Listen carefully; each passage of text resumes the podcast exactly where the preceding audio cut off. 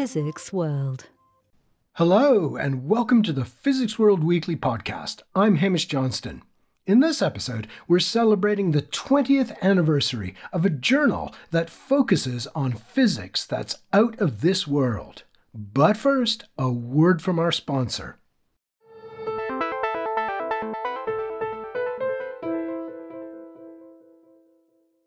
The Electrochemical Society, founded in 1902, encourages you to participate in the leading conference dedicated to electrochemistry and solid state science. The Society is hosting their 245th ECS meeting in San Francisco, California from May the 26th to the 30th, 2024.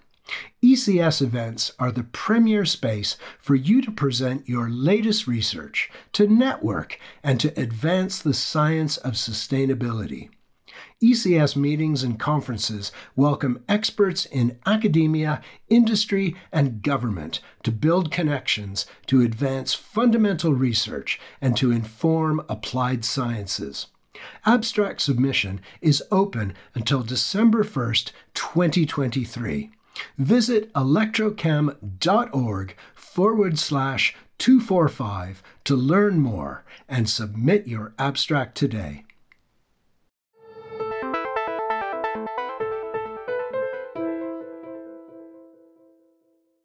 This year marks the 20th anniversary of the Journal of Cosmology and Astroparticle Physics, which is produced jointly by the Institute of Physics Publishing and SISSA, the International School for Advanced Studies in Trieste, Italy.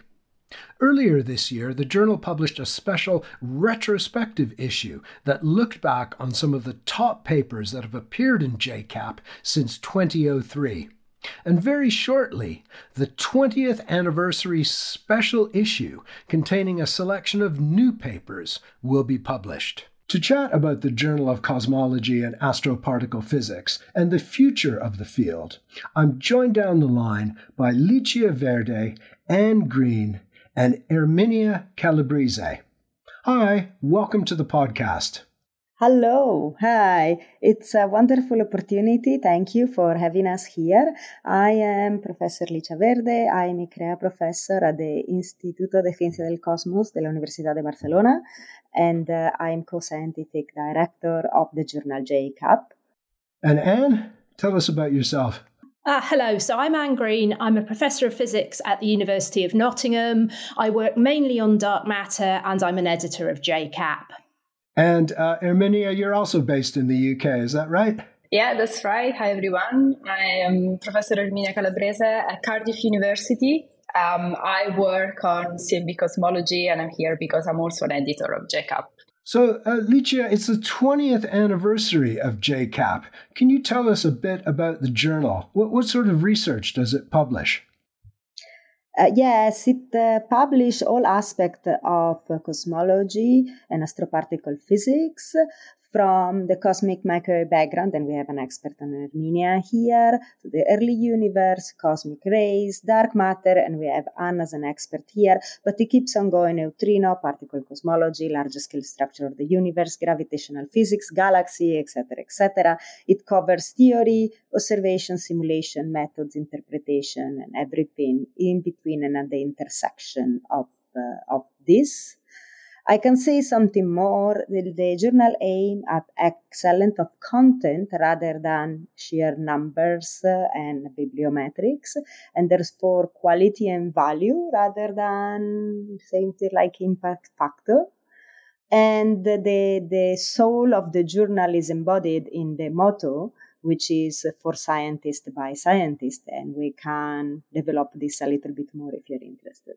Yeah, yeah, sure. Can you can you tell us a bit more about the um, about the process um, and your involvement in it? What what what happens when uh, uh, you know, let's say a paper arrives at the journal? So uh, most of the paper, and it's the preferred way of submitting the paper to the journal, they should already be in an arXiv. They should already be the manuscript, let's say, should already be a preprint in the arXiv, and then they get submitted directly from there, so they become immediately accessible to the broad to the broad community. And then there is uh, uh, an algorithm that was built by, by JCAP well before my time when the journal was founded 20, 20 years ago that automatically assign uh, the, the, the submission to an editor. And the editor are, are all excellent active scientists uh, that are expert in the field and therefore can choose a referee that is well suited to the article and therefore hopefully the process uh, and sometimes the pain of being a referee for a journal and we know that there's a, there's a, there's a big discussion about the value and the cost of refereeing. So for the referee it's a little bit more an enriching uh, process because it's something close to their to their experience and the editor are in charge of the whole editorial process. So effectively, they act as a second referee, but take a little bit more of an holistic view. And uh, this is somewhat different from other uh, from other journals, but uh, we can do that because the editorial board is very large for the size of the journal. And and what do editors and referees get out of uh, of of the process, or do, do, do you learn much more about your field, or you do, do you learn uh, about parts of uh, of uh, astroparticle physics and astronomy that maybe you don't have expertise in? What um, what do you get out of it? So it's a very good way of keeping up with things that are on the periphery of what I work on. So not the exact part of dark matter I work on, but other things that maybe I've worked on in the past or are particularly interested in. And especially as one gets more senior, one gets more busy. So I'm very happy to have this reason why I can keep, you know, keeping up with these other areas. And the other thing related to that is sometimes the best referees are good postdocs they've got time, they've got energy, and they know the details of the field. So it's also a good reason for me to keep my eye out as to who the you know new good young up and coming people are. Right. So it's a bit of a is that is that from a recruitment point of view? You're looking for people who you can uh, um, you can work with in the future. To some extent, but it's just it's just nice to have a sort of broad overview of, of the field. Mm. And Erminia, what, what do you get out of uh, out of the process? Well, I was going to say, I totally agree with what Anne just said. Sometimes, you know, we know people who were our colleagues or people that we have interacted with at conferences or in other situations before. But you don't want to ask always the same person to refer a paper because otherwise, you know, they have to do too much work. And so it's a good way of learning also the new generations who they are and who are the new experts on that topic because you know the, the field moves on very quickly. And you know you, you think that one person was appropriate to refer a paper but actually no there is somebody else who is much has much more knowledge. Uh, and, and so yeah it, it helps you um, keep up with the field in a way that you wouldn't be able to do um, simply continuing to interact with your um, immediate um, the people that you you know uh, from the past. And Licia, you're you're publishing a special uh, 20th birthday edition of the journal. C- can you give us an overview of that special issue? So there are actually two special issues. There was one retrospective special issue, and there will be another special issue looking at the future that it's uh, still being finalized. So, in the retrospective special issue, the idea was to select example of very influential yet accessible science published by by the journal. And you know this is like you know choosing among your own kids. Uh, now if i pick up something i will have to actually do an injustice. But for example um, the journal published the algorithm and the key software and code that now are being used in all the major cosmic microwave background and cosmology analysis and for example sensitivity of projected future dark matter experiments was was uh, was published there. The science case for the Einstein telescope, which is the new generation of gravitational wave detectors. So um, I had a hard time in actually choosing which paper to choose for the anniversary, but I thought that uh, it, it's a nice showcase of the role that the journal managed to play in the evolution of this field that is a relatively new field that the interface between say more traditional astronomy and more something like particle physics.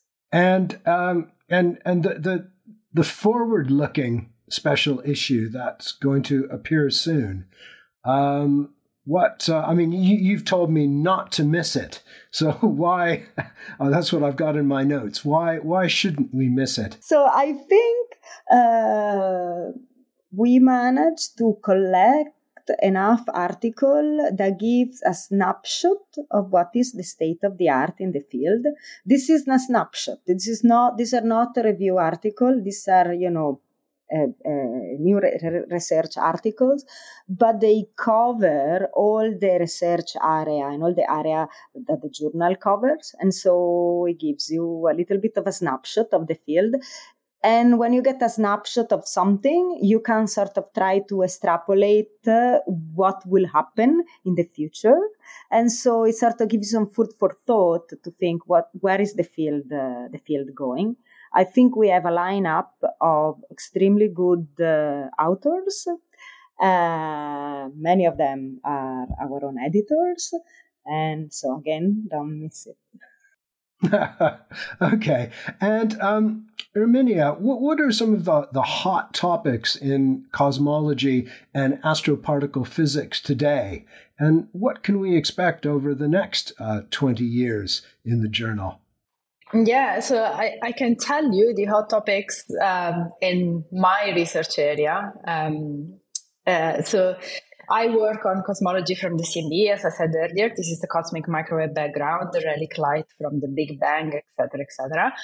Uh, and this has been one of our main source of information about the universe, in particular over the last two decades, uh, roughly and has been really the driving force in getting to establish a cosmological model and the you know measure with extreme precision fundamental properties about the universe.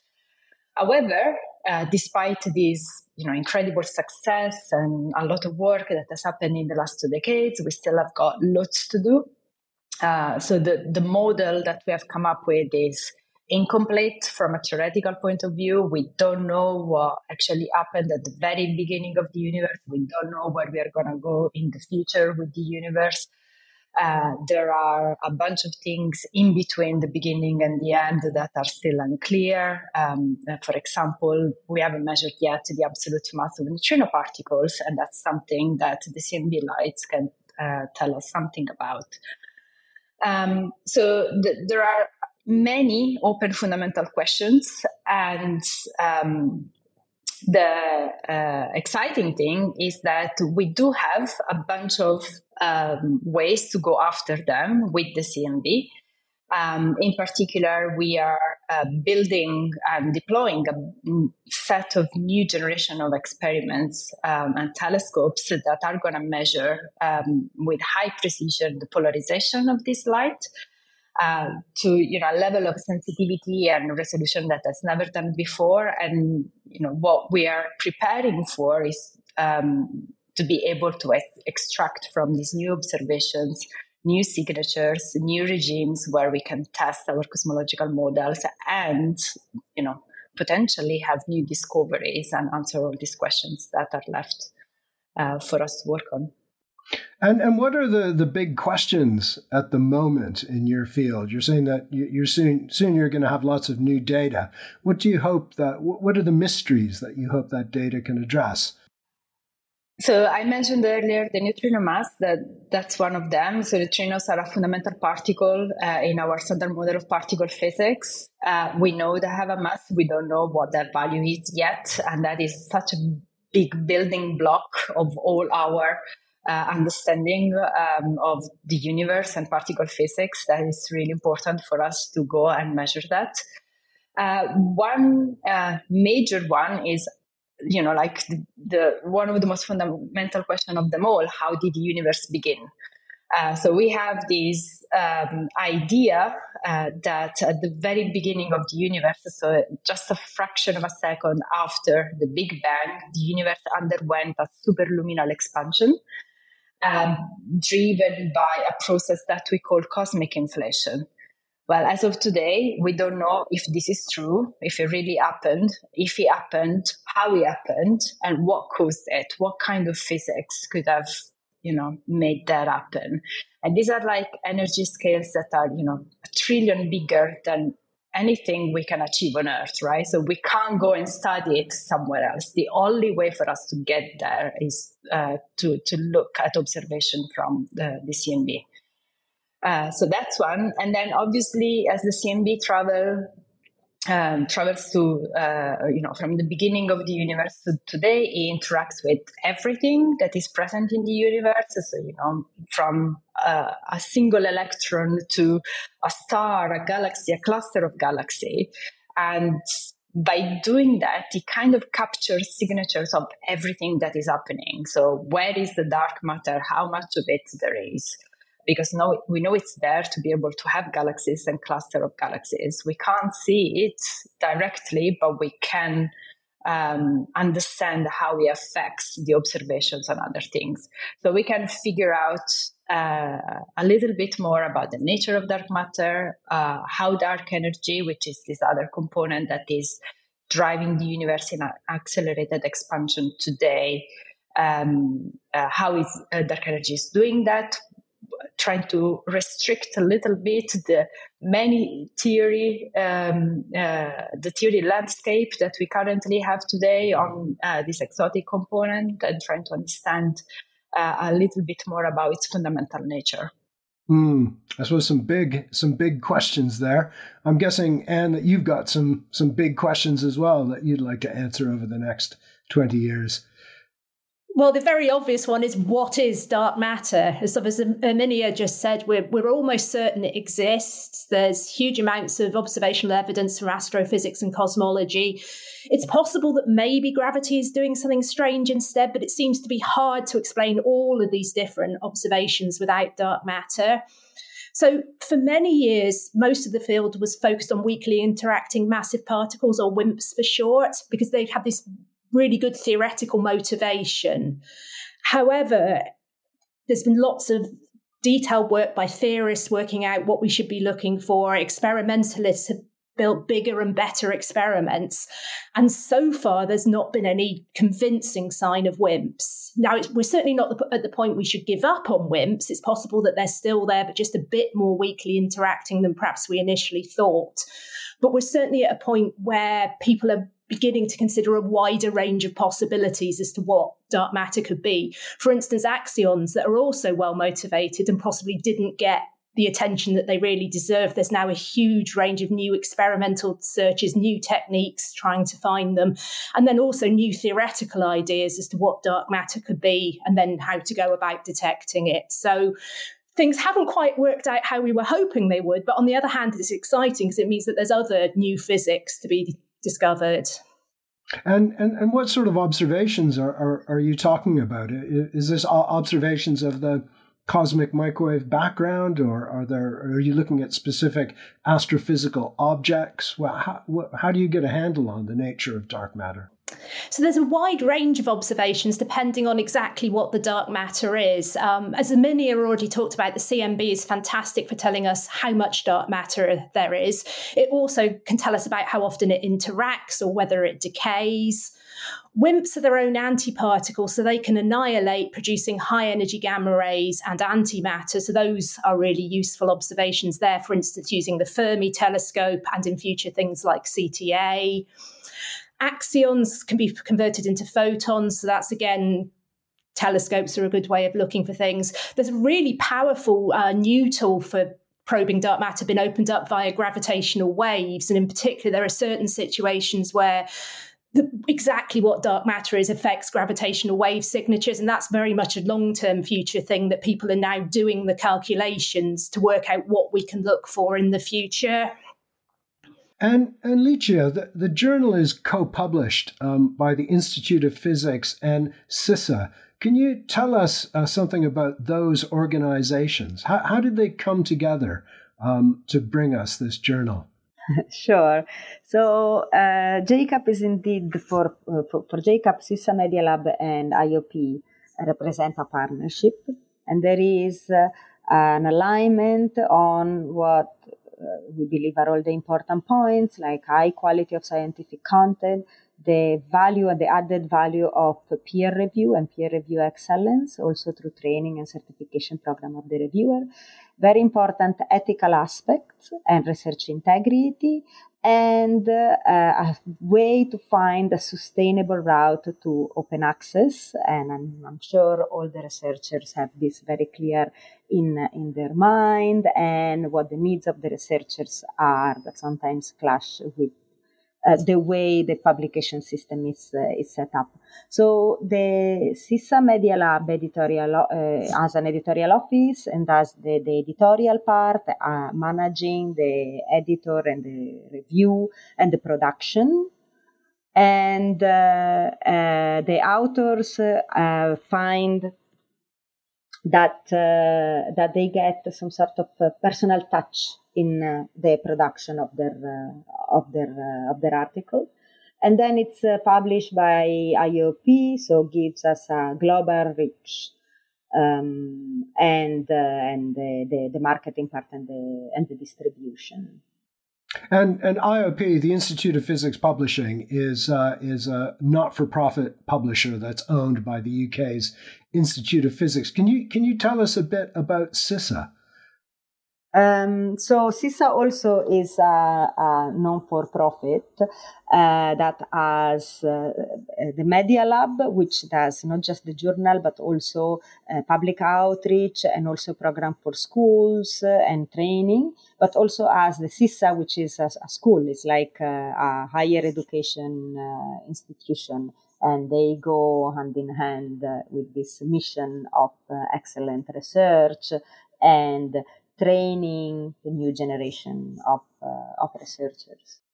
Well, that's great. Uh, congratulations on the on the twentieth anniversary of the journal, and uh, yeah, looking forward to see that to seeing that second special issue. Thanks, Licia, Erminia, and Anne for joining me today. Thank you. Thank you. Thanks.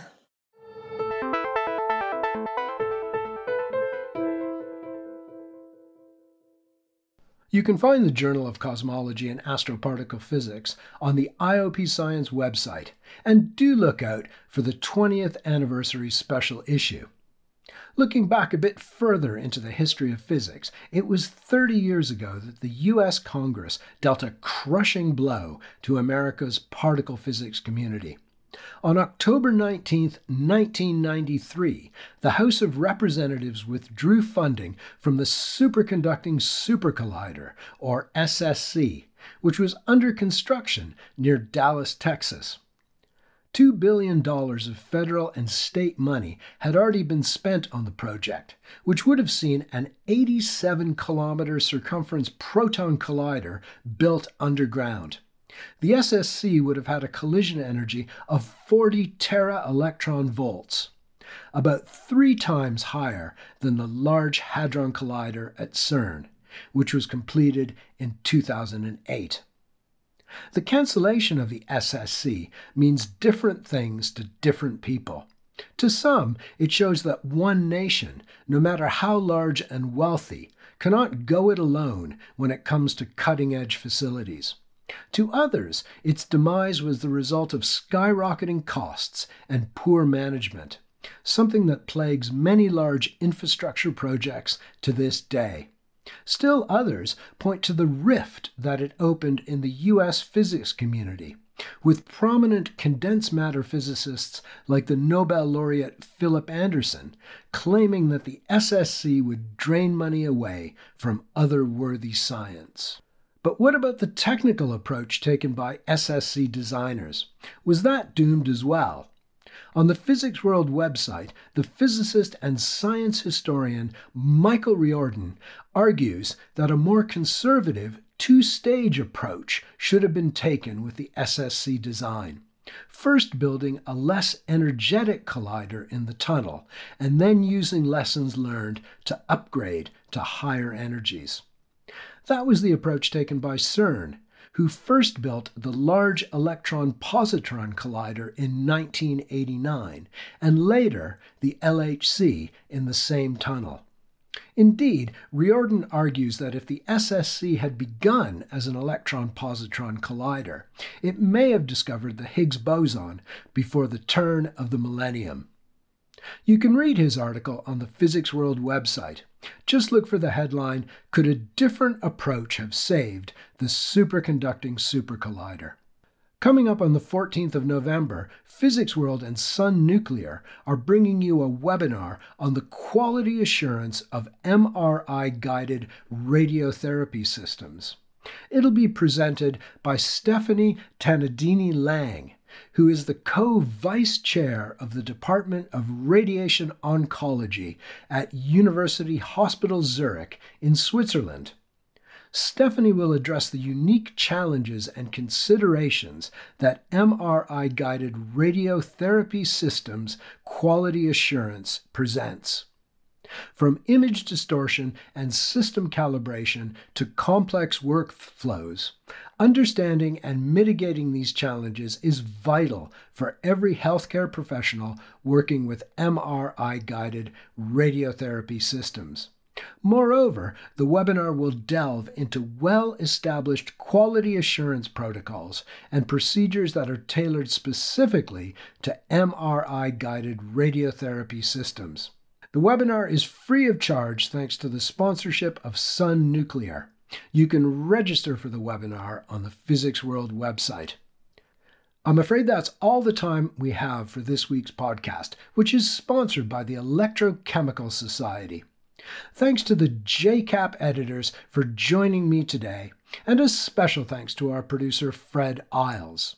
We'll be back again next week, but in the meantime, do check out the latest episode of the Physics World Stories podcast. Host Andrew Glester speaks to two physicists who are working to overcome inequality in society.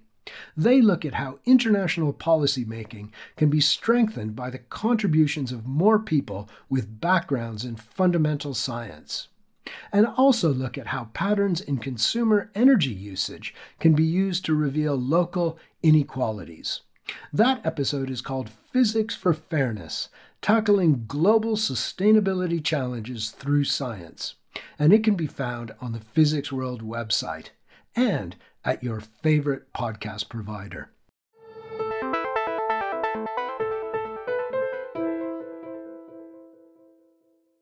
The Electrochemical Society, founded in 1902, encourages you to participate in the leading conference dedicated to electrochemistry and solid state science.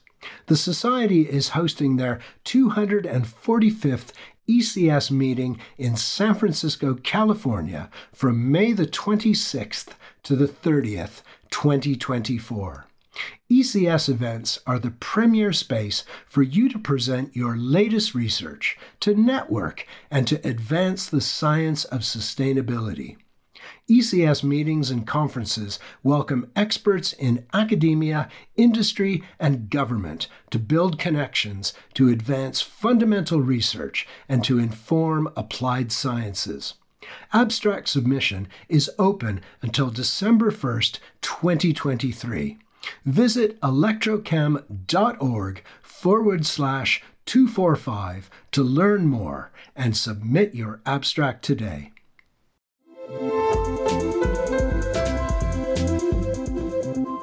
Physics World.